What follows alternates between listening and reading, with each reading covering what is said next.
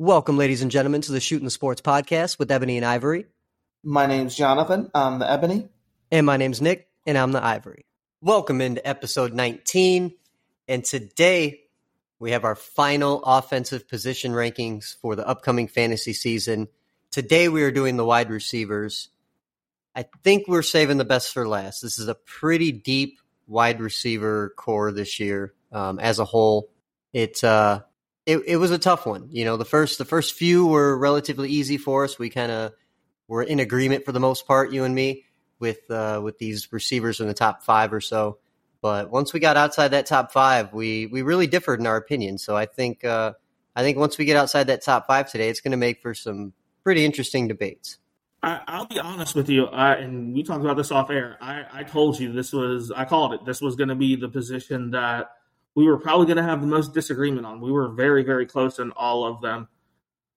Yeah, yeah. Quarterbacks, tight ends, running backs. We we had pretty much uh, pretty similar rankings for the most part, just differing by a couple. But there's a few guys we'll talk about here at the end that each guy we both had ranked tenth in our top ten, and the other person did not have that player ranked anywhere close. So yeah, they didn't even crack our top twelve today let's just kick it off here with number one uh, consensus. I think on everybody's ranking, even your grandma, if she is in your uh, home league, she's probably picking this guy as the first receiver. I mean, how do you board. not?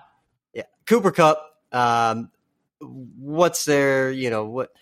I don't know. I, I don't really think I have to make an argument. 191 targets last year, 145 receptions, just shy of 2,000 yards, 1,947 and caught 16 touchdowns with Matthew Stafford throwing him the ball. Uh, here's my thing if you take away 30 receptions, 320 yards, and five of those touchdowns, he was still the wide receiver one last year. He could have had the same receptions and the same yards and only scored one touchdown all season, and he still would have been the wide receiver one. And I mean that that point alone to me is why he will be my number one because we, we know regression is an almost certainty. You know, absolutely. It was, it was a historical 2021 campaign. So we know regression is going to happen. It's just a matter of how much. And given that, you know, Robert Woods is out, Allen Robinson is in. So, I mean, you still have a new number two. Offensive line is still intact. Nothing's really changed. It's hard to argue, although we will, that anyone else could finish above him. Yeah, absolutely. I, I personally think he's going to, you know, I think he'll fall off maybe 400 yards, 20, 25 receptions, and I don't know, a couple touchdowns, but he's going to finish number one. Uh, the only guy that I think could possibly threaten that is this next guy right here that we both had at number two, Justin Jefferson from my Minnesota Vikings. Um, 108 receptions last year, 1,616 yards, 10 touchdowns. I'll be honest with you. I look for an almost identical season from him. I, you know, when I statted everything out, have him actually almost having an identical season. Um, set the record last year for most receiving yards in the first two seasons ever by a wide receiver.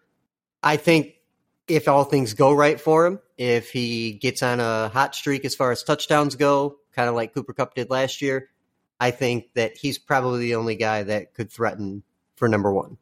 So for me, and I know we've talked a little bit about this. It's it's funny that um, we talk so much about this stuff off air. This is honestly why we created the podcast because Nick and I talk nothing but sports off air.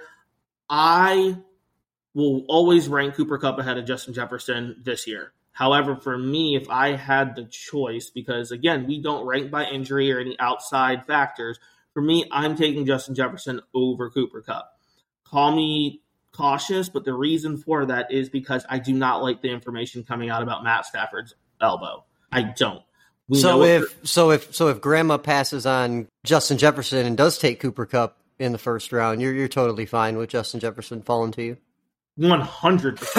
All right, all right. Just 100%. wanted to be clear. Just wanted to be clear. Okay. Number three, we have my guy, former LSU wide receiver Ja'Marr Chase. For me, I think, and I'll make a bold, it's not really a bold prediction, but I think Justin Jefferson could even finish wide receiver number one. We always look at trajectory going up. Cooper Kupp is not going to get better than what he did last year. No, we know agreed. we're going to see a regression. We just don't know how much. For me, Ja'Marr Chase did what he did with what was the glaring only weakness of the Bengals offense, which was their offensive line. And what did they do? They went out this offseason and spent a shit ton of money on their offensive line. And he still finished as the wide receiver five last year. Yeah, we So- talked about that with um, with Joe Mixon. You know, they improved and they're coming into the preseason uh, ranked with the eighth best offensive line in the whole league. So Joe And- Burrow definitely have more protection. And for me, what I really enjoy about Ja'Marr Chase and why I really like him is he has that Davante Adams target share, twenty seven percent target share last year. Yeah, and I don't I don't see much changing honestly. If anything, I think he's going to improve on his receptions. Uh, personally, I have him projected for the most yards by any of the receivers. Um, I think, yeah, again, same with Justin Jefferson. You know, there is that potential that if Ja'Marr Chase gets on a hot streak with the touchdowns, he could potentially finish as the number one. Um, but I think it's all going to come down with these top three guys. It's all going to come down to who's going to have the most touchdowns at the end of the year. I think, uh, as far as yards go, I think they're going to be relatively relatively close. I do too. Um, I, I think, I think uh, honestly, you know, talking about it, the only way though I see him going number one is upping his touchdowns, and I guess that's to be determined because you do have Joe Mixon on the goal line. Um, you know, t- top ten, top twelve running back. So for me, that is everyone always asks, you know, what is it going to take to get to a number one spot from where you finished last year? For me, um, we already have him projected as the most yards as the receiver. For me, it's going to be the touchdown. So I'll be very interested to see what the Bengals choose to do with that new offensive line in the red zone. Do they stick with Joe Mixon or do they give their receivers a little bit more of a chance? Yeah, I mean, finished with 13 receiving touchdowns last year. Uh, I think you know if he repeats that, he's got a really good shot at finishing wide receiver one, wide receiver five last year. So it wouldn't be a huge jump, but yeah, going into that year two, you know, chance to break that record that Jefferson had last year. I'd be shocked if that wasn't on his mind.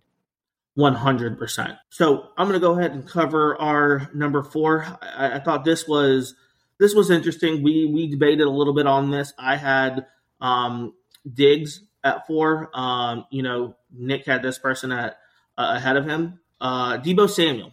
Yeah, Deebo Samuel. Last year, the 49ers used him in a little bit of a Swiss Army knife role. Lined up outside, lined up in the slot, lined up in the backfield. Had 59 rushes as a wide receiver uh, for 365 yards and eight rushing touchdowns. They really used him in a variety of packages. And as a receiver, still had 121 targets, hauled in 77 of those for 1,400 yards and another six touchdowns. My argument for Deebo at number four is simply he's going to add touchdowns and yards on the ground where none of these other receivers are going to do that. They may do that at a very small, you know, very small margin, but Deebo is going to get, I think, again, 60 carries. And even with Trey Lance coming in, I really don't see the game plan changing for the 49ers. I still think Deebo is used in the same role. And again, the the threaten, you know, him threatening with all those touchdowns on the ground, I just think that Deebo Samuel is is a lock to finish in that top five. He was wide receiver three last year, which I don't think a lot of people realize. You want to talk about a guy that's going to give you fantasy points? This receiver is going to give you running back fantasy points, a la Christian McCaffrey with the running backs. So it's hard to argue that. I don't I don't disagree with any of your points. Um, you know, what we talked about for me, the reason why I'm a little skittish on Deebo isn't because of the points, it's because of who he has at quarterback. Now, granted, I understand Trey Lance was the quarterback for a majority of that time. For me, I'm not a true believer in Trey Lance yet. I think he has that potential. Um, you know, Kittle wasn't as healthy as he needed to be last year. You have Kittle a little bit healthier. Let's see if they figure out the running game. So for me, the question mark as to why I don't have him up there is Trey Lance. Um, however, if Trey Lance makes us a believer, I 100% agree with everything else you said about Deebo. Yeah, and if it makes you feel any better, I actually have Deebo statted out to finish worse than he finished last year. Um, you know, like I said, he was wide receiver three last year. I have him finishing at number four, and even when the you know when the numbers work out, I still have him finishing lower than last year, but he still comes into that top five, you know, top four range. And one one last point I wanted to make about Deebo, I had talked about the different ages for running backs last time and how certain ages are popular, you know, and they happen most commonly for peak seasons and for having great seasons.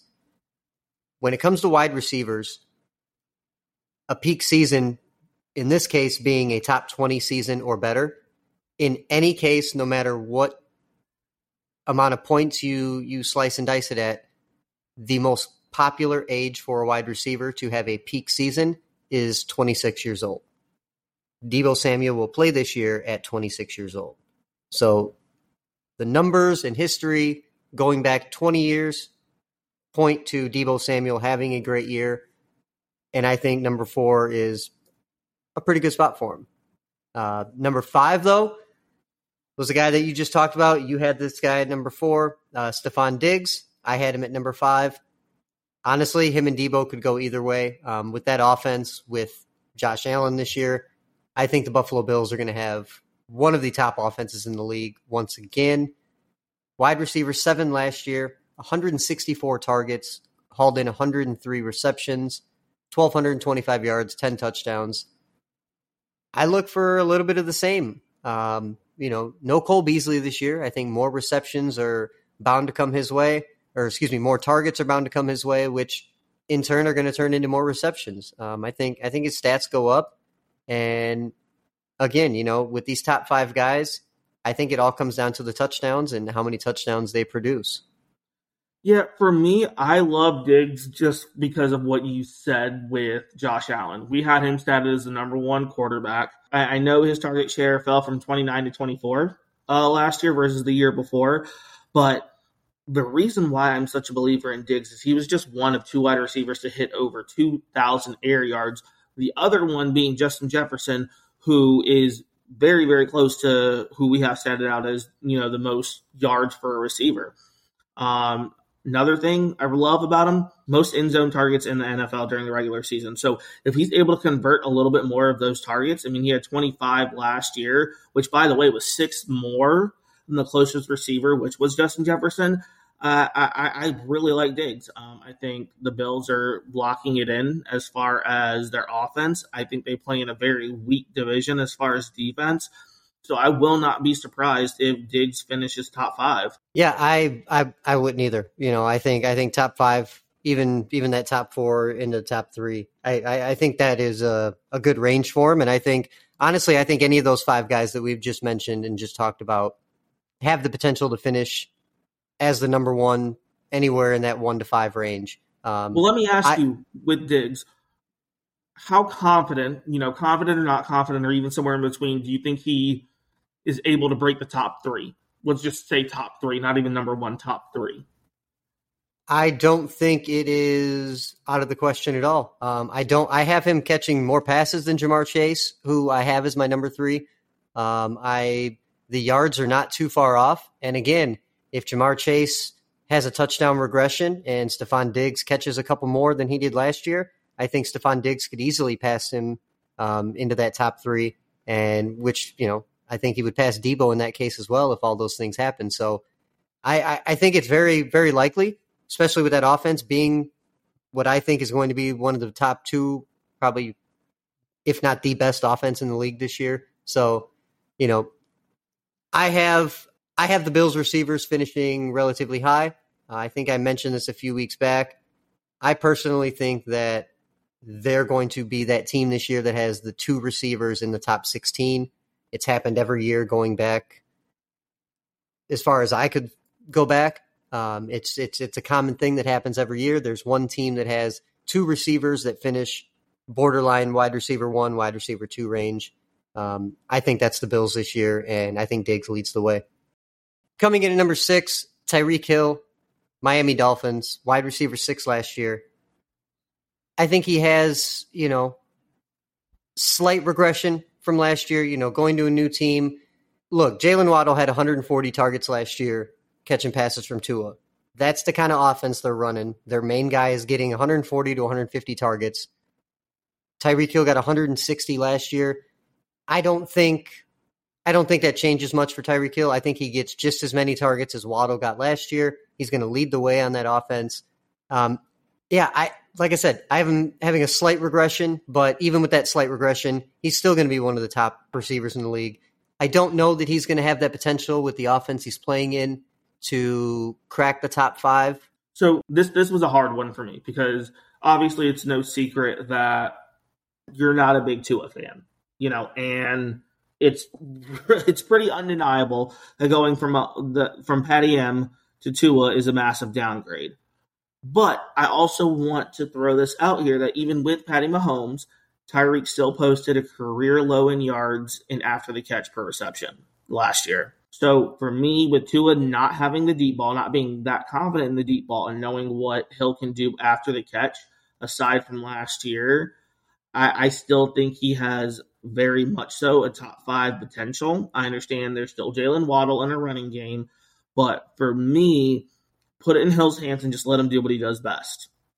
Do you think, and because I know we have rankings and everything like that, and understand, uh, folks, where we have our rankings is completely different what we would do. Well, not completely different, but it can be slightly different what we actually do when it comes on draft day. So, what I am saying is when you're looking on the draft board, is there anyone that we have ranked above that in that top five that you would take Tyreek Hill over as of right now? Is there anybody in the top five that we have that I would take Tyreek Hill over? No. Okay. No. Okay. No. And and honestly, it, personally, it's not even that close. Um, I actually kind of tiered my receivers off, and that top five was my I consider my tier one, and Tyreek Hill is the top of my tier two. There's potential there, but as of right now, you know, come draft day, no, I'm not taking any of those, or I'm not taking Tyreek Hill over any of those guys in the top five. So I believe our next wide receiver. This is uh, this has been a very controversial one over the offseason, especially with all the Aaron Rodgers news and everything like that. But uh, Davante Adams, now of the Las Vegas Raiders. So here's how I feel about Davante Adams. I'm gonna I'm just gonna talk perception real quick, not even stats. Um, he's going to the Las Vegas Raiders, which, you know, obviously no one's going to argue that Aaron Rodgers is not as good and is obviously better than Derek Carr. But for me, he's going back to his old college quarterback, one of his best friends, someone that he has worked with consistently in the offense, and he had a 28% target share with Rodgers. So where how do you have Davante Adams as far as your outlook? How do you feel about him? Well, see, that's where we differ because I look at the stats because fantasy football mm-hmm. is it's about stats at the end of the day, and it's about the numbers that they put up. And last season, 170 targets, 123 receptions, over 1,500 yards, and 11 touchdowns. That was in a Green Bay Packer offense with a Hall of Fame quarterback and not much help around him. He is going now this year to a Las Vegas Raiders team that has a running back that's been around for a while that they have invested in. He has Darren Waller, Hunter Renfrow, who generally catches 90 to 100 passes every year, even as the number one, number two guy. Uh, doesn't really matter what spot you put him in. Hunter Renfrow's catching passes. I think it's naive to think that Davante Adams is going to have as good of a year as he did last year. Um, he was wide receiver two last year. He's going to regress. History shows players that go to new teams have a drop off. I think, you know, he's getting up there in age. He's not quite at that threshold of receivers, you know, where they really start falling off. Um, still, you know, in his late 20s. But I think a regression is almost certain. Um, personally, I had him ranked ninth in my rankings. Um, I had the next two guys that we're going to talk about. I actually had both of them ranked higher than Davante Adams, and it's nothing. Yeah, and it's not, and it's nothing against Davante Adams. It's just that's the way the stats fell, and you know, it's not to say that that I don't think he could finish at you know right here at seventh above you know the next guys that we have at eight and nine, but that's the way the stats rolled out for me, and I really don't think that it's that it's a crazy thought to think. You know, I have him I have him catching about 95 passes, um, little over 1,100 yards, and a couple less touchdowns. And that's just basing it off of that's how the Raiders work. obviously, you know, their wide receiver one numbers from last year are going to improve with Davante Adams coming in. That's a no brainer.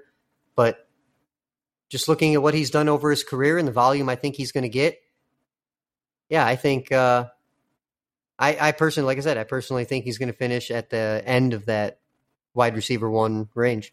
So I agree and disagree with you all at the same time. I 100% agree that he's going to regress. I I don't I there is no world I see where he finishes the wide receiver two this year. I I just don't see it. Not just because he's going to a new team, but simply because the talent level of the people we have ranked ahead of him are to me just completely different, especially with quarterbacks, offense, everything like that. However, the one thing I will say is I do confidently believe he will finish above the next two people we have ranked, which we'll get into that uh, here shortly. And for me, it also goes into, you know, we always talk about know your league, right? Well, I say in NFL, know your division. And for me, they are in a very, very high power division with the Chargers, with the uh, with with the Chiefs, that they're gonna have to score points. They're not going to be able to, you know, ground and pound. Um, and I understand Hunter Renfrow, I understand Waller, but for me, Davante Adams is who he is because of that. Uh, the Raiders gave him all the money in the world, like all the money in the world, and I think they're going to use and abuse him, especially playing in a high-powered offense. Not to mention, let's also point out the fact that they have a new coach. They have Josh McDaniels. They have the one who made Brady who Brady was. So for me, I, I definitely think this is the ranking where he belongs. Uh, do I think he has the potential to go top five? I do, but I don't think he's going to go anywhere near the top three. Yeah, no, I think I think that's pretty accurate. Um, and you know, let's just get in. I want to get in num- number eight, uh, just because it tie in, ties into you know Davante Adams. Obviously, Absolutely. we have CeeDee Lamb at number eight. I have them only a few points apart. Honestly, if at that point, if Davante Adams catches one more touchdown than I have him projected for, or if CeeDee Lamb catches one less than I have him projected for, those rankings are going to change. So seven and eight for Adams and CeeDee Lamb, I think is is a good range. I believe we both had CeeDee Lamb ranked eight. Um, you had Adams seven. Like I said, I had him nine. But with CeeDee Lamb, he's going to be the number one guy in a pretty decent offense. Let's be honest and he's going to get a majority of those targets, similar to what Adams got last year with Aaron Rodgers. CeeDee Lamb finished as wide receiver 15 last year. He's losing Amari Cooper, who ate a lot of those targets. I think it's very, very likely that he cracks that top 10. Um, I love him here at this number eight spot. Obviously, like I said, we both had him there. He had a great year hmm. last year 80 receptions, 1,100 yards, six touchdowns. I think those numbers go up, and again, that puts him easily into this top ten. So for me, I will never argue. I won't. I don't have any argument as to why CeeDee Lamb shouldn't finish top ten. I think it is a disappointing season all around for CeeDee Lamb drafters if he does not finish top ten. With that being said, it is hard for me to see picking him above Davante Adams because I feel like when it comes to the type of team they're on, the offense and the weapons, even without Amari Cooper, it's very similar to the Las Vegas Raiders. Yes, you don't have Amari Cooper. For that, you don't even have Cedric Wilson, but you still do have Dalton. You still do have, um, you know, Gallup. We don't know what Gallup's going to do. Obviously, we don't know what Gallup's going to do coming off that injury and everything like that. They still have Zeke. Tony Pollard is emerging a little bit. So for me, it's about can CeeDee Lamb be the guy we're going to find out. But for me, I feel like the Dallas Cowboys and the Las Vegas Raiders are very similar in the way they do their offense and high scoring. And for me, at that point, it comes down to talent alone. And I trust Davante Adams' talent more than I trust CeeDee Lamb's talent, period. Yeah, I, I, I don't disagree with the their offenses are very similar. Um, I personally, I think the Cowboys' offense is a little better, um, just the way they operate things. But for me, the you know when I when I look at this, the the numbers, I have them catching the same amount of passes. I have CeeDee Lamb going for 100 yards more over those 95 receptions, so maybe a yard more per catch. Um, I think that's pretty likely. I think CeeDee Lamb being younger, a little more explosive. I think at the end of the day, when you look at it, CeeDee Lamb is going to average more yards per catch than Davante Adams. And again, I think they're going to catch about the same amount of passes this year. And again, being in similar offenses. And, you know, I do have Adams catching one more touchdown than CeeDee Lamb, which I think is very likely. So again, when I, you know, added up everything, it just came out that CeeDee Lamb is, I'm projecting him for a couple more points. Um, if I'm in a draft and those two receivers are staring me in the face, I'm probably drafting Davante Adams.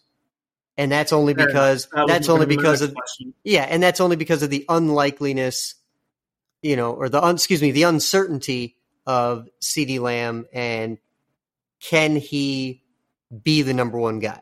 I I, I think he could out- possibly do it, but also I don't to like unlikely.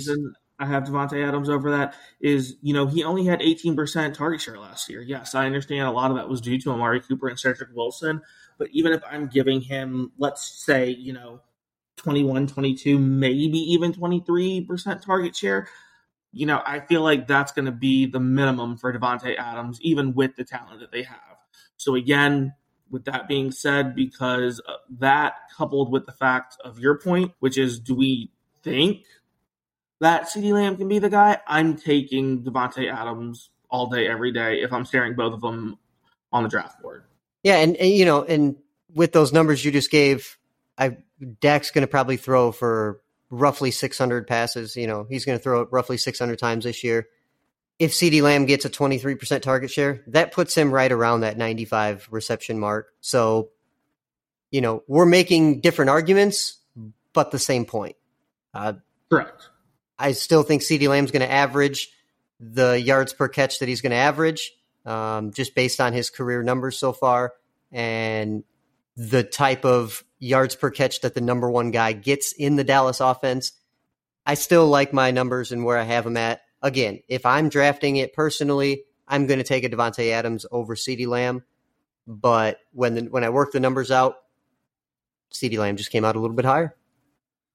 So, who do we have at number nine, Nick? Because I know you have been very up on this guy. This is, I would essentially, you know, um, Nick and I follow fantasy footballers, and you know, we have they have a segment called what they call "My Guys," and I definitely feel like this is one of your "My Guys" as far as wide receiver. So, talk to me a little about this next one because you've been very high on him all off season. Yeah, you had him ranked number nine. Um, I had him ranked number seven, wide receiver 21 last year. And another guy in that Davante Adams, CeeDee Lamb range, um, or conversation, I should say, that I think we both can agree could potentially be better than both of them and could potentially finish behind both of them.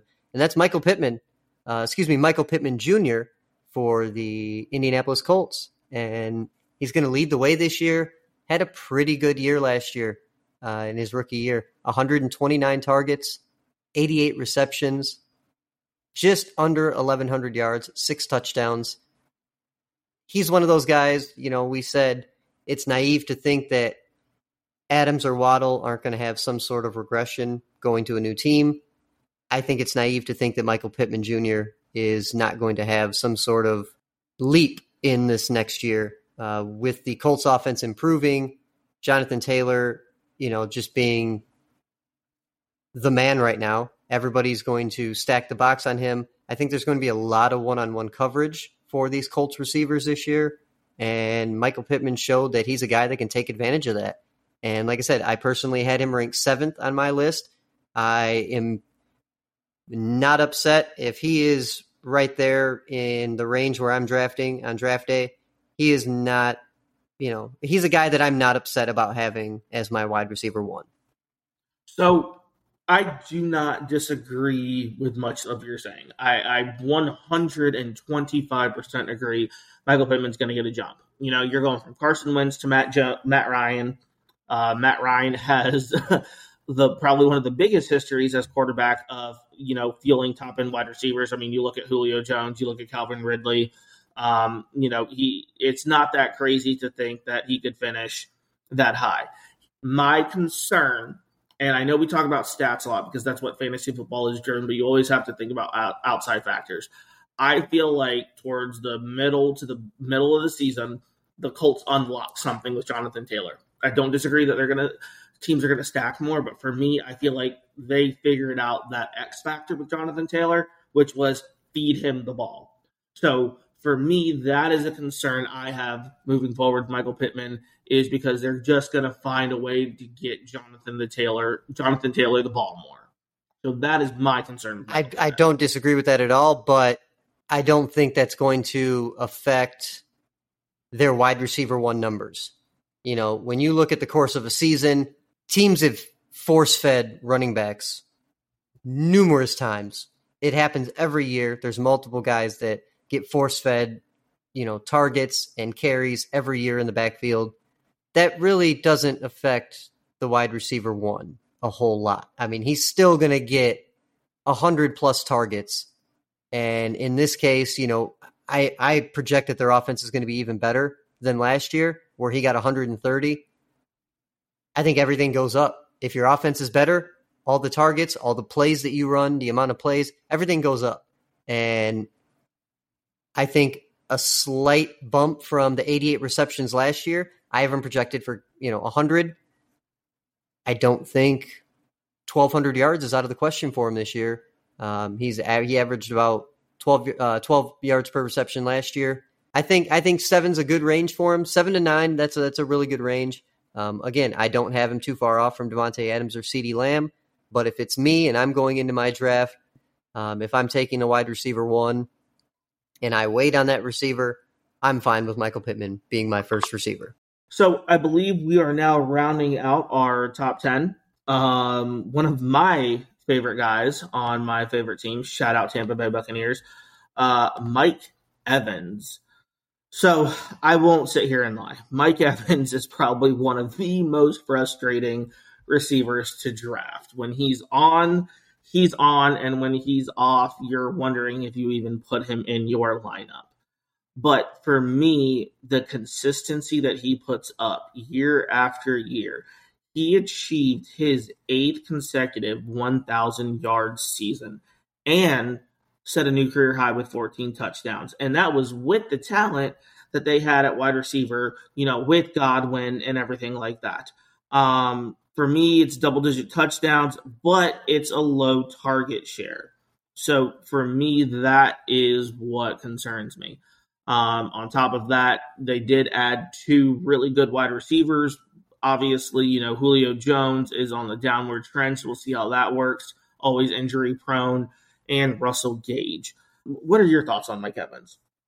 Yeah, you know, the inconsistency is the reason Mike Evans is usually the number 10 receiver off the board or in that range. Um, it seems like every year, even with the consecutive thousand yard seasons, he's always going in this 8, 9, 10 to 13 range um, every year for receivers. Sometimes a little bit more, you know, a little bit better depending on who's out there that year. But this is usually the range he's going in, and it's because of that inconsistency. Like you said, double digit touchdowns. It also doesn't hurt that your quarterback's throwing for 40 plus in in a season in Tom Brady. So yeah, I like this range for Mike Evans. I personally I had him 11th. I think you had him actually right here at number 10. Um, like you said, low target share. But the thing is, is he's going to turn a majority of those into touchdowns, where a lot of these guys aren't. Um, this guy we have coming up at number 11 here, I have him catch. I have this next next guy catching 30 more passes than Mike Evans, uh, but the touchdowns, you know, I have Mike Evans catching double the amount of touchdowns that he he's catching. So, yeah, I think it all just depends for Mike Evans. At the end of the day, at the end of the season, it all comes down to how many touchdowns did he score. I think the most frustrating part with Mike Evans too is, you know, we talk about his consistency over the course of a year, but we don't get that same consistency, you know, game to game as far as fantasy. You know, he can win you a week just as easily as he can lose you a week. So for me personally, as much as I love Mike Evans, I think we have him ranked perfectly at number 10. I am avoiding him on the draft board if I can. 100%. 100%. And at number 11, you know, like I was just saying, a guy that I have catching 30 more passes than Mike Evans, but half the amount of touchdowns. Keenan Allen of the Los Angeles Chargers. I like him. I, you know, even though he's turning 30 years old this year, I still like him to be a wide receiver one on the year. Um, you know, if you're in a 12 man league, I know a lot of people playing 12 mans. Finishing as wide receiver 11 would be wide receiver one territory. He was the ninth best receiver last year, 157 targets, over 100 receptions, over 1,100 yards. I look for about the same. I, mean, I look for about the same. Pile on this, let's just pile on the stats a little bit more. You know, we talked about the consistency of Mike Evans. Let's talk about the consistency of Keenan Allen. Absolutely, hundred plus passes for the fifth straight season. Yeah, five five seasons straight. Yeah, and still commands a twenty two percent target share. So my question to you, because we know that the elephant in the room is what is Mike Williams going to do? You know, aside from last year, Mike Williams shows up when he wants to show up and then doesn't show up. You know, we we essentially said what we said, which is we rode we we ride that lightning. Yep. You know, we you rode that lightning of Mike Williams, you know, and he put up. So I guess my question to you is do you think Mike Williams is going to be as consistent and therefore affecting Keenan Allen, or do you think it doesn't affect Keenan Allen at all? What are your thoughts on that? Honestly, when it comes down to it, I think at the end of the day, I think the two of them are going to finish I, I actually have them finishing with the exact same amount of points this year. I have Keenan Allen catching about 25 to 30 more passes. I think Mike Williams goes for a couple hundred more yards. Um, and I think he catches a couple more touchdowns. Um, so I think, you know, at the end of the day, when it all works out, I think they're going to be almost identical in terms of fantasy this year. As far as Mike Williams goes, though, if I'm in a draft, I'm not going through that again. Um, that's that's a, that's a, that no, that is a thing that we've talked about year after year after year. You even asked me after last year's draft when I took him, what were you thinking?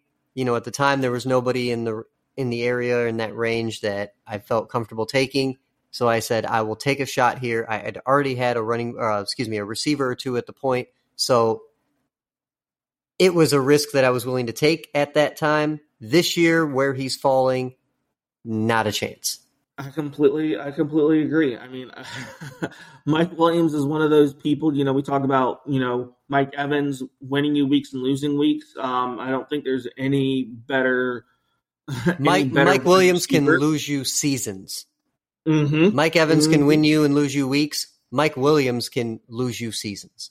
He, I, I can't disagree with or agree with that anymore. Um, but when I will say when he's on, good luck to the team that's playing you. Absolutely. First old. five weeks was wide receiver two. So if he would have kept that consistency, yeah, hard telling. Um, but enough with Mike Williams. Let's finish up our top 12 here uh, with number 12, Allen Robinson, the Los Angeles Rams. I know everybody's going to say Allen Robinson, but did he even play last year? Mm-hmm. Barely. Barely. He had 38 receptions, 410 yards, and one single touchdown, missed five games um, was also on the Chicago Bears. Uh, the two previous seasons before that, or excuse me, the season before that, 151 targets, 102 receptions, 1,250 yards, and six touchdowns. And that was with Mitch Trubisky and Nick Foles throwing him the ball. This year, he has Matt Stafford throwing him the ball. He also has the best receiver in football opposite of him. And he's on one of the best offenses in the league. If it's not the Bills this year, it's going to be the Rams again and Allen Robinson's going to play that number two role. I think top 12 is a very achievable goal for Allen Robinson. It would obviously be a huge improvement from wide receiver 81 last year. I love Allen Robinson. I love the potential for him. And I think the Rams are, along with the Bills, the other team that is going to have two receivers in that top 15, 16 range. So I don't disagree with you on any of that. Um, this is one one of those players you and I have both been very high on. I understand the skepticism that our viewers are probably sitting here like, what are y'all smoking in order to put him at the top twelve? But let me throw this out down the playoff stretch. Odell Beckham Jr. after Robert Woods already hit the IR as their solid number two wide receiver to Cooper Kupp. He averaged 19% target share and 12.4 fantasy points per game. And that's week 12 through the divisional. He was fantasy's wide receiver two.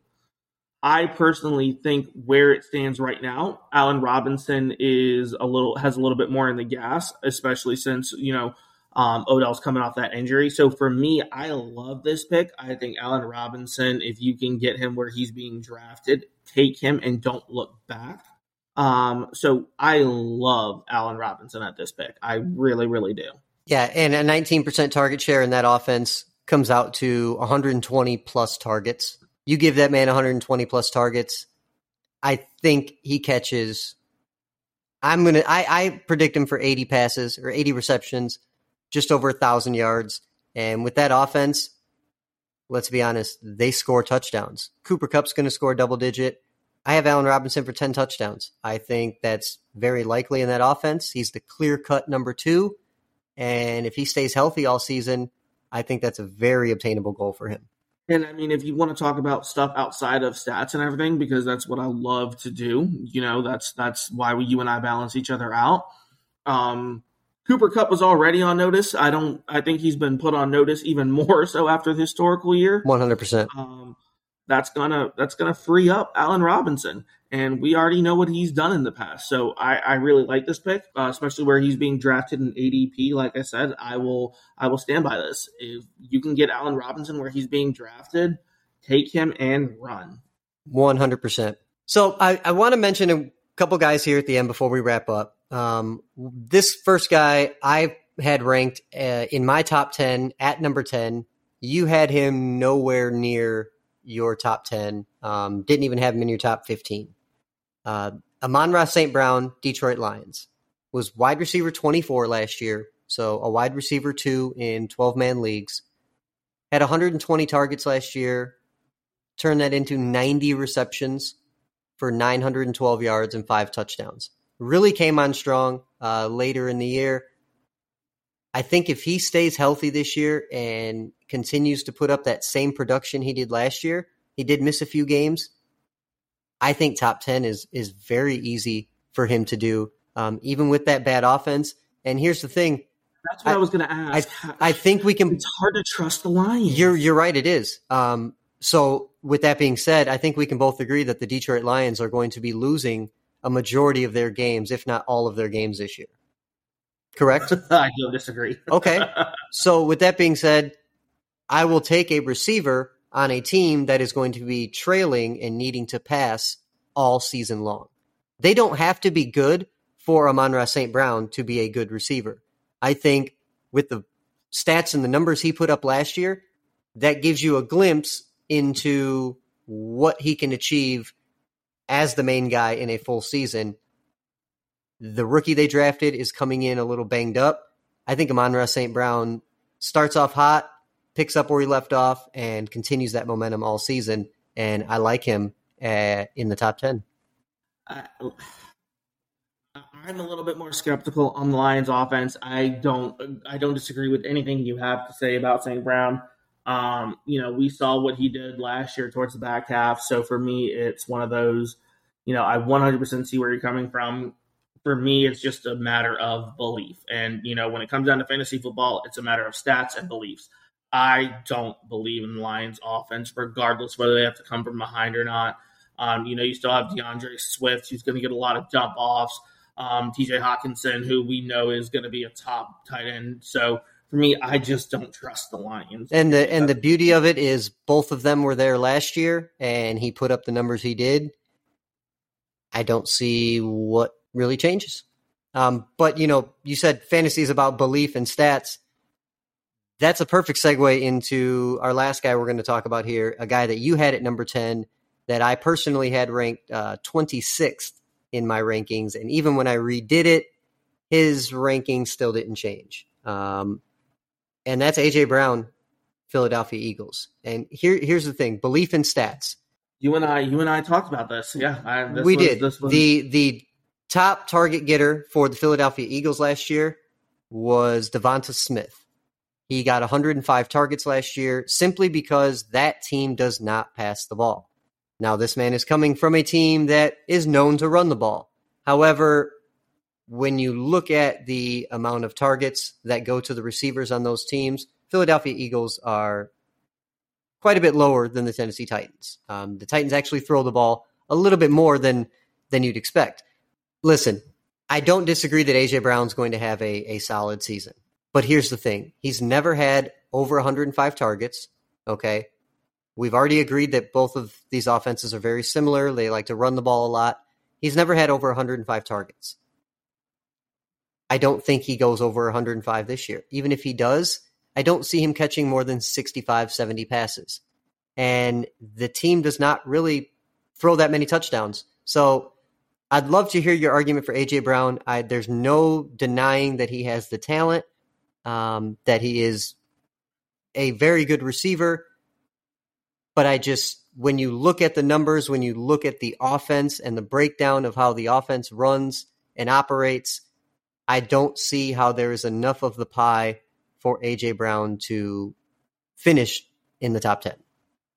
So for me, he's one of the few wide receivers that changes teams that I actually think he's going to be okay. And that's simply because he's coming from a team in the Tennessee Titans that love to run the ball. I mean, they had the Yeti, Derrick Henry, and they feed him. So for me, with no running game, barely with the Philadelphia Eagles, no clear wide receiver other than AJ Brown, for me, I think I, I, think he's going to have one of his really good years, and that's how I feel about it. I, I understand Jalen Hurts. Trust me, he is one of those people that will put you up fantasy points, but it's always ugly doing it. But when you get when you just look at his stature alone, you're giving Jalen Hurts a big target. They don't really have a running game at the red zone, so they're going to be looking at AJ Brown for me, I love AJ Brown with the Philadelphia Eagles versus the Tennessee Titans simply because it's in a complete it's a completely different offense. I I, I disagree. I think uh, I think the offenses are very very similar. I don't think there's a whole lot of difference, and even ESPN and it's a very close ranking, but even ESPN has him ranked 14th, 15th uh, projected for the year. So to crack the top 10, he'd have to pass, you know, in, in ESPN's mind, he'd have to pass guys like Tee Higgins, Michael Pittman Jr., DJ Moore, Mike Evans. I don't know. I don't think that's I don't think that's going to happen. Um, so I don't think he cracks the top ten. I, I I think it's not out of the realm of possibilities for him to crack the top twelve. Well, hold on. We have to we have to clarify that then. If you don't think he's cracking the top ten, why did he make number ten on your list? Well, so he made number no, not a problem. So he made number ten on my list because of his potential. Um, I, I, do think there is, and he's right at number ten because I do think some of the other wide receivers may not um, perform as well as they're being statted out to. Um, but for me, I'm not going to be surprised if he doesn't crack top 10. I feel like he's going to be somewhere in that 10 to 12 range. And when I statted it out, for me, it was the touchdowns for A.J. Brown because they're going to, I believe they're going to look at him more so on the goal line than anything as to why I have him number 10. Yeah. And honestly, at the end of the day, you know, the statting out in the rankings, it doesn't matter a whole lot. It's all about what you would do on draft day. So I'm, I'm going to wrap this up with just a couple simple questions. All right on draft day, you're sitting there, um, AJ Brown or Keenan Allen? Keenan Allen. AJ Brown or Tee Higgins? I'm going AJ Brown. AJ Brown or Michael Pittman? that is probably the hardest one. Mm. Mm. For mm, I, I'm I'm reluctant, but I'm going to take Michael Pittman. Okay. Okay.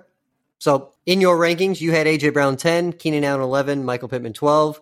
Uh, I think it's safe to say that if you were to redo that, you'd probably have AJ Brown ranked 12th, according to this, or according to your answers. But yeah, so again, I just I ask you that just to make this point. Rankings and you know what you think's going to happen, it's it's irrelevant. It's it's what you would do on draft day that matters. One hundred percent. When it comes down to One. it, you know, I'm not a big ADP guy. You know, I, the average draft position stuff really isn't a big concern of mine. But if I'm sitting there and I'm debating on two guys and I think they're about the same, and one guy's going 20 picks later, I'm going to take somebody else over that guy that is going is getting drafted higher. Simple as that. Uh, and speaking of drafts, Stay tuned next week, Thursday or Friday. We are going to put out our mock draft. Uh, John will be drafting from the number two position. I will be drafting from the number 10 spot. It's gonna be fun. It's to be a lot of fun. I can't wait for it. By the time that rolls around, our actual draft, our home league draft, will only be three or four days away. So that'll be one of our final preps for that. Um, so it's definitely going to be something important for for and both do, of us to do. before we let you guys go, we do just want to say this. You know, aside past the rankings, everything like that, we always talk about what you would do on draft day. We do want to encourage people, you know, um, not just the veterans, but you know, even the newbies, do fantasy mock drafts. I cannot stress that enough because come draft day, it doesn't matter how much you know your league, it doesn't matter if it's a new league. You don't know who's going to take who. You Nope. you can only you can only hope. So I always want to encourage everyone do your mock drafts so you can prepare for the unexpected. Absolutely. Absolutely. So yeah, stay tuned next week. Fantasy mock draft leading up to the start of the fan excuse me, the start of the NFL season. Um, obviously the fantasy football season. So yeah, stay tuned for that. It's going to be a lot of fun. As always, guys, my name's Jonathan and I'm the Ebony. And my name's Nick, and I'm the Ivory.